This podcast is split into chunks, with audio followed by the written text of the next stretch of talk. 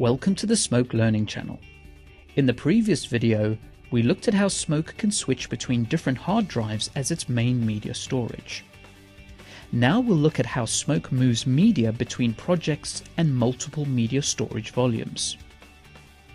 So here's the scenario. While on location, I was using the portable storage drive. I created a project associated with this media storage and all my media was loaded onto this drive and I started to work before returning to my studio. Now I'm sitting in the studio and I've plugged my main storage back into the Mac so now I have two visible storage drives in the Finder. I would like to copy everything from the portable drive to my main storage. Let's start off by launching into Smoke and beginning at the Startup splash screen. The storage volume pop-up will show all the available attached media storage volumes. This consists of my main storage volume and the portable storage volume. I'll choose my main storage and press open. So now we are working directly with the main storage and I'll choose to create a new project. I'll give this project a name and I'll choose the settings relevant to the media that I am working with. I'll create the project and press start to open it. While Smoke initializes, just a note. Since all project settings files are created on the system disk and not on the media storage, you cannot create multiple projects on the same system with the same name. If the portable project was called tvc underscore shoot, you cannot create another project called tvc underscore shoot on the same workstation. This is because the tvc underscore shoot project settings already exists on the system disk. So just to clarify, we are now working on the main storage volume and we are in the tvc underscore edit project. To move media from one storage volume to another, you can switch to the Media Hub. At the top of the interface, you have the different browser types. The file browser is used for media importing and export. The media can be on the same local storage, another local storage volume, or even on another system if visible on the network. Switch the file browser to the project browser. The project browser is for managing media within projects.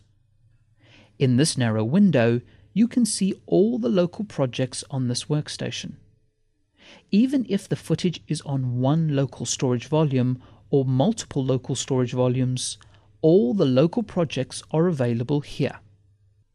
Autodesk Network refers to all other systems visible to this Smoke workstation on the network.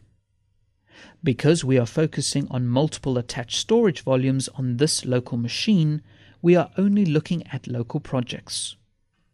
As a reminder, we are working in the tvc underscore edit project on the main storage.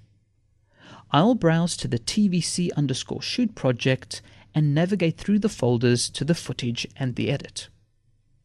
Remember that this entire project's media is on the portable drive. To move the edit or footage, you simply select the clips and drag and drop them into the media library. Smoke will present a pop-up window and ask you how to deal with the native footage. Unmanaged media contained in selection. Cache media on wire? In layman's terms, Smoke has detected your original camera media in your selection. The media can be on any drive you have linked to. Any cached, optimized, or proxy media will automatically be copied However, Smoke will never move your original footage, hence the two options. In the pop-up, Smoke is asking you to copy and optimize the footage to its current storage volume. In this case, it is your main local storage. Click Yes, and Smoke will copy the footage. You can now monitor this through the Jobs tab.